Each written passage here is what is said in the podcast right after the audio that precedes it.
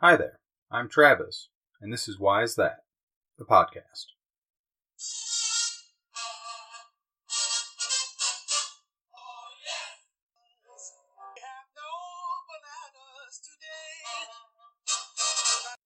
Welcome back to Why Is That.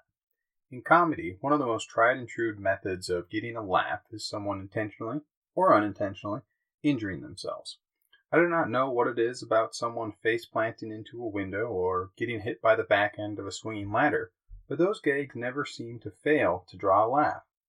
Physical comedy, meaning the manipulation of the body for humorous effect, has its origins in the Commedia dell'arte, which was an early form of professional theater in Italy that started in the 16th century, though there is evidence going all the way back to the ancient Egyptians of humans enjoying the physical type comedy. A subset of physical comedy that emphasizes an exaggerated physical activity to draw laughs is known as slapstick, and it also originated in the Commedia dell'arte. Slapstick derives its name from one of the instruments that created the earliest known live special effects. This instrument was known as the batacchio, which translates into English as slapstick. As the name implies, the instrument consisted of two wooden boards that were joined by a hinge, and when they slapped together, it would elicit a loud slapping or clapping sound. This allowed the actors to whap each other without hurting one another, while also creating a noise that would be heard up in the cheap seats. It was a simple and effective way to create a comical moment.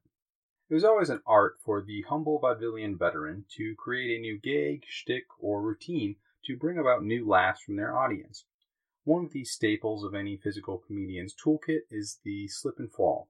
The thing that causes the slip changes sometimes. Maybe it is a person trying to walk on ice, or crossing a wet floor, or any other number of obstacles.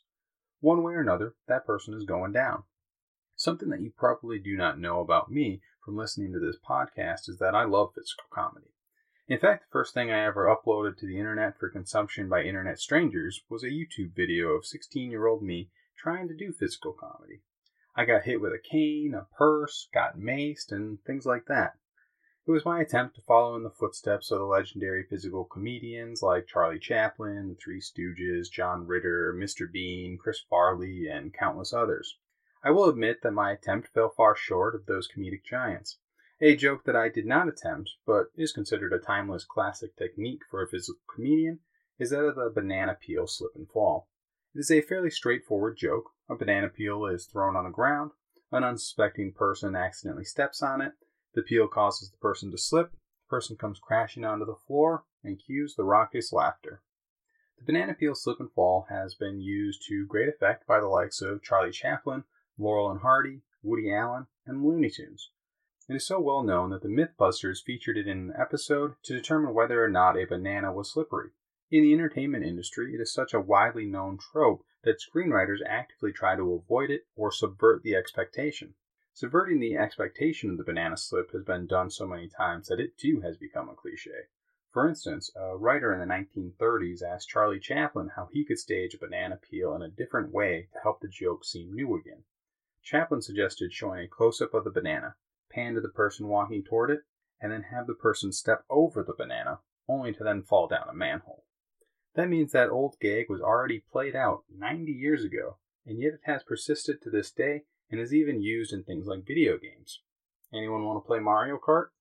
As you might expect, my reaction to such a time honored joke was to wonder how it originated, why they picked the banana peel, and why it has proved to be such a classic when so many other 150 year old jokes have fallen by the wayside. Luckily, there is a good answer to these questions. In the beginning, God created the heavens and the earth or so says the book of Genesis. In that book, we are later introduced to the forbidden fruit that hangs on the tree of knowledge of good and evil. In Western Christianity, we generally associate that piece of fruit as being an apple. It has been suggested that this association arose from a Latin pun in which Eve ate malum, the Latin for apple, and contracted malum, the Latin for evil. Wherever the association arose does not change that the book does not actually specify a specific fruit. In fact, in some Christian and Muslim traditions and translations, it is a banana that hung from the tree, and after the fruit was eaten, it was the banana leaf and not the fig leaf that covered their nakedness. Interestingly, the Quran characterizes the original sin of Adam and Eve as a slip, as in they slipped from God's path. In the Islamic tradition that holds that the banana was the forbidden fruit, does that mean that Adam and Eve were the first ever slip on a banana? See, I can be funny. The banana is possibly the world's oldest cultivated crop, with evidence of cultivation in the highlands of New Guinea at least 7,000 years ago. The banana we know today is the world's number one most consumed fruit and number four overall dietary staple after rice, wheat, and corn. In America, the banana is consumed more than the apple and orange combined. It is relatively high in calories, fairly inexpensive, sweet tasting, no seeds, and goes with just about everything.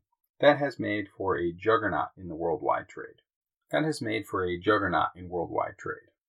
However, despite that juggernaut status and position as the number four dietary staple in the world, the banana is still a primarily local product with only 20% of its worldwide production being shipped outside of its local market. In poorer parts of Africa, where many banana trees grow, it has become the main dietary staple of its people. And if you know the origin of the term banana republic, then you know just how much it has enriched the everyday banana growers of Central and South America. Despite those less than savory aspects, this sweet treat has in the past 180 years overcome limitations in trade routes, overall vulnerability of the fruit, and the lack of refrigeration to dominate worldwide markets and become a familiar sight in the produce section of all of our supermarkets, grocery, and convenience stores. In order to understand our joke, we first need a bit more context on that journey to our table. During the age of exploration, the Portuguese ventured forth into the world and encountered the banana on the Atlantic coast of Africa. They were intrigued by the fruit and brought it back with them for cultivation on the Canary Islands. The Spanish and Portuguese brought the fruit to their American colonies in the 1500s. For the next 300 years, the cultivation and consumption of the banana was a local business. This was primarily a technological issue as there was just no effective way to export the bananas to other parts of the world. In the early 1800s, a small amount of bananas started to show up in select port cities in the United States and Europe. It was often a way for a simple sailor to make a couple extra dollars during shore leave. The banana was more of an exotic treat than a staple, but as the century wore on, technology and the fruit evolved. First, the French naturalist Nicolas Baudin visited Southeast Asia and brought back with him corms of the banana variety that would come to be known as the Gros Michel. He brought them to the island of Martinique in the Caribbean. After Baudin's death, the French botanist Jean Francois Pillet brought the Gros Michel, or Big Mike, to Jamaica in 1835, and from there it spread to Honduras, Costa Rica, and other parts of Central America. It would quickly come to dominate the worldwide banana trade for the next 120 years. Big Mike was called that for its thicker peel. The thicker peel made it more durable for the cross ocean transport. Even more important, though, was the development of refrigerated cargo ships. Large fruit companies were leaders in the development of refrigerated boats due to the markets it opened, and refrigerated boats built specifically for the shipment of bananas were quickly known as banana boats. Bananas flooded into markets and quickly supplanted apples as the most popular fruit in the United States. One of the contributing factors to the boost in popularity beyond those already discussed was the gradual acceptance of germ theory, starting with the work of Louis Pasteur in the 1850s. This was an opportune time as in 1866, Carl B. Frank began the first planned importation of bananas from northern Panama to New York City. Advertisers quickly took advantage of increased germ consciousness and positioned the banana peel as a built in sanitary wrapper. Germs would not penetrate the peel, and when you were done, you could just throw the wrapper into the gutter. It was a perfect system that allowed its consumers to enjoy a tasty snack without fear of the pesky germs that could be found on an apple skin. The issue that came with throwing the sanitary wrapper in the gutter is that 19th century urban sanitation was trash.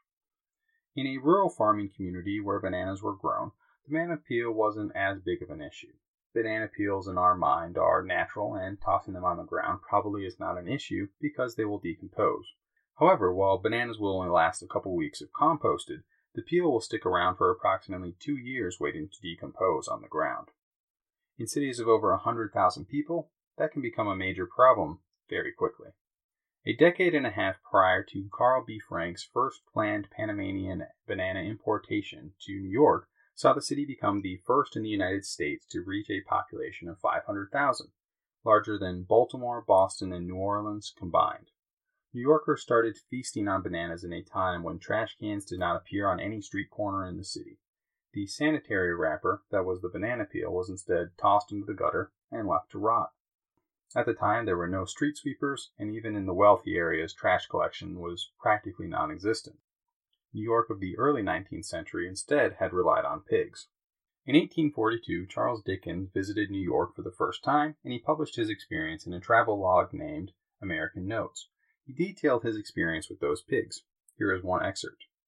They are the city scavengers, these pigs. Ugly brutes they are, having for the most part scanty brown backs, like the lids of old horsehair trunks, spotted with unwholesome black blotches. Just as evening is closing in, you will see them roaming towards bed by scores, eating their way to the last. It is difficult to measure as no one kept track, but Catherine McNeur, a professor at Portland State University, estimated in her book Taming Manhattan that the city held more than 20,000 hogs in the early 1820s, which would have amounted to one hog per every five humans.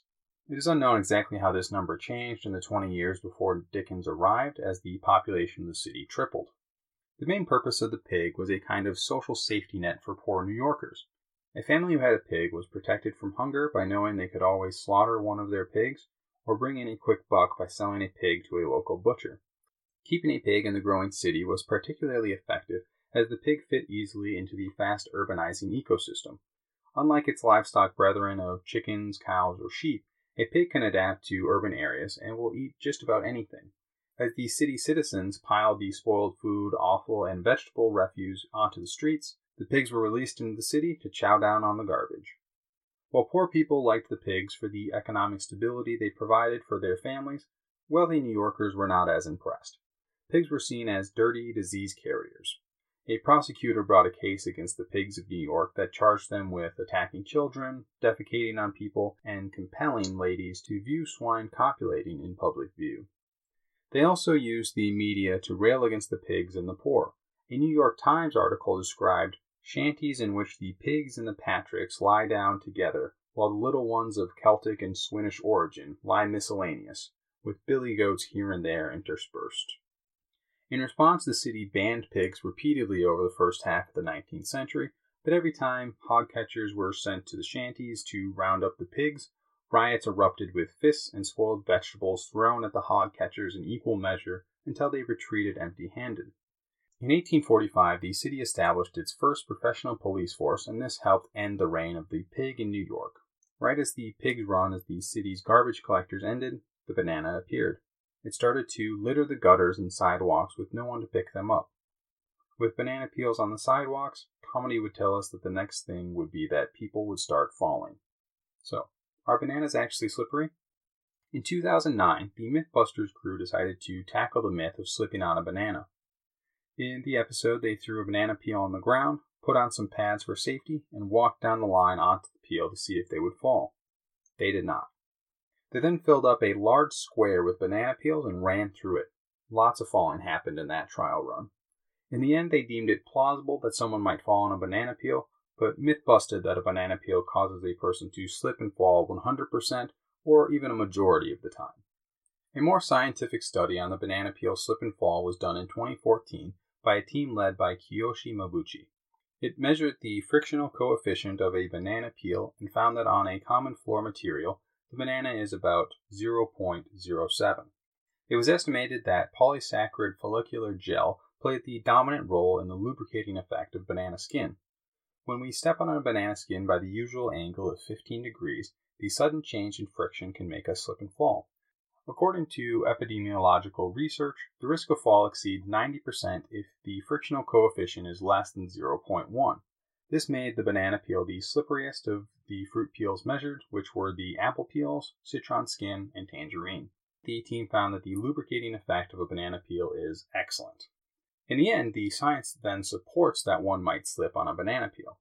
The primary sources support it too. Jacob Bopp, a chauffeur of number 1137 Willoughby Avenue, Brooklyn, slipped on a banana peel yesterday and died within a few minutes of a fracture of the skull. The Evening World, October 30th, 1917. Rule 2. Throw skins and nutshells into the rubbish cans. A bit of orange or banana peel carelessly thrown upon a pavement may make one cripple. Think safety. Lillian M. Waldo, Safety First for Little Folks. First Steps in Civics. 1918.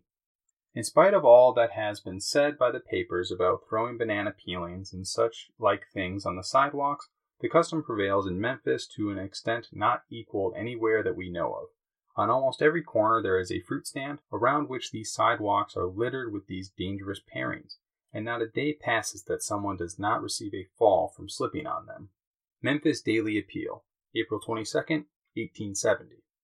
As the real life accidents mounted, the simple fact that a person falling down is funny started to occur to people around communities. The oldest example I could find of a humorous anecdote that included slipping on a banana peel was an 1858 story in the Bellevue Gazette that recounted the tale of a wedding day whose climax was a groom slipping on a banana peel and ripping his pants. Here's the relevant excerpt. We were just entering the parlor door when down I went slap on the oilcloth, pulling Sal after me. Some cussed fellow had dropped a banana skin on the floor, and it floored me. It split an awful hole in my cashmere right under my dress coat tail. Bellevue Gazette, May 4th, 1858. This was followed with a poem by J. Charles Davis titled Bananas in 1885. One rhyme is as follows And silently place it where it will catch a passing heel. Treacherous banana peel. Printed banana peel jokes became popular, and good ones would get reprinted in newspapers around the nation. It is unclear when these printed jokes made the jump to live action. The earliest I found was in a 1890 review of a vaudeville show in the Pittsburgh Dispatch. It's not often nowadays that a minstrel man or a vaudeville comedian gets off a fresh joke. Judging from the applause which followed one fired at the audience in the Academy of Music last night, this one is fresh. I was standing in front of a church last Sunday, said the funny man, when I stepped on a banana peel and was precipitated head foremost to the pavement. I recovered my equilibrium only to face a policeman, who said I must go to the station house. What for? I asked. Because you have made a dive out of a church. Pittsburgh Dispatch, August 22, 1890. A 1902 review of another show had this to say Mr. Good, of the vaudeville team of Good and Routine, was walking down the street when he stepped upon a banana peel and came to the sidewalk with much the same force that characterizes his famous tumble from the slapstick in the hand of his partner. The banana peel gag transitioned smoothly from the vaudeville stage to early films. It is unknown exactly which film was the first to feature the banana peel slip and fall, but perhaps the studio that most perfected it was Keystone Studios. Keystone was founded in 1912 by actor Mack Sennett, who was best known for the slapstick group the Keystone Cops. The 1913 Keystone Studios film, A Healthy Neighborhood, may be the earliest example of a filmed version of the banana peel gag. It inspired the following review. Another screamingly funny comedy of the nonsensical sort. Ford Sterling gives a most enjoyable characterization of Dr. Noodles, who places banana skins on the walk in order to get patients. This reel works up into a highly diverting situation, a good comedy number. Moving Picture World, Volume 18, October 25, 1913. Keystone Studios produced films for 23 years from 1912 to 1935. In that time frame, they utilized the banana peel gag and many other classics of slapstick comedy. One of their biggest stars was Charlie Chaplin, who utilized the banana peel gag in multiple movies. The biggest vaudeville stars of early Hollywood perfected the technique of slipping on a banana and inducing laughter. As it continued to reap loud laughter, studios knew it was good business to keep including it. In 1917, the Ogden Standard newspaper published the article Slapstick or Refined Comedy. Take your pick. In it, the banana peel slip and fall was used as a classic example of the slapstick variety, which highlights the sheer number of times the gag was used in the early days of cinema. This is in part due to the effective and straightforward nature of the slip and fall in the era of silent films. As the gag continued to be used throughout the years, it became the classic that we still know today when it is more often used as an homage or trope rather than someone trying to be an original. The entertainer most often credited with inventing the banana peel pratfall was known as Sliding Billy Watson. Billy was known for sliding onto the stage from the wings to make a particularly dramatic entrance. As one of the most successful and wealthy vaudeville performers of his day, he incorporated the banana peel gag into his act after seeing a man on the street attempt to keep his balance after he slipped on a banana peel. Billy found it so amusing he knew he had an instant classic. Based on the newspapers we quoted earlier and the fact that Billy was born in 1876 and started performing around 1900, we can say for certain that he was not the actual originator, but perhaps he was the biggest popularizer and perfecter. In summary, the banana peel slip and fall originated thanks to the unique time period when the banana began to be imported to growing cities with poor sanitation. As banana peels littered the streets, gutters, and sidewalks, people walking by started to slip on those peels. When you are the person who falls on a banana, it sucks. But when you see someone fall across the street, it is pretty funny. It is likely that a comedian or enterprising vaudevillian like Billy Watson saw someone fall and realized it was the perfect addition to their routine. From there, it entertained audiences the world over and became a slapstick staple. Unlike many other jokes of old, it does not grow old thanks to the slip and fall always being funny and bananas being just as popular today as a hundred years ago. The biggest differences that make it seem outdated today is just the sheer number of times it has been used and the improvement in city sanitation. In New York City today, you are unlikely to encounter a loose peel thanks to garbage cans and increased litter law penalties. But in the 19th and early 20th centuries, these restrictions did not yet exist. Additionally, the banana peel of today is different from the one 100 years ago. You remember the Big Mike banana I mentioned? Well, it died out in the 1950s and has been replaced by the thinner skinned Cavendish banana. The thick skinned Big Mike may have been even slippier, that is all for today's episode. Thank you for listening to Why Is That? As always, the show is hosted on ACAST and can be found anywhere podcasts are streamed, including Podcast Republic, Apple Podcasts, Spotify, Google Podcasts, Stitcher, iHeartRadio, and probably wherever you are listening to this right now. Be sure to hit subscribe so you never miss an episode. Until next time, cheers.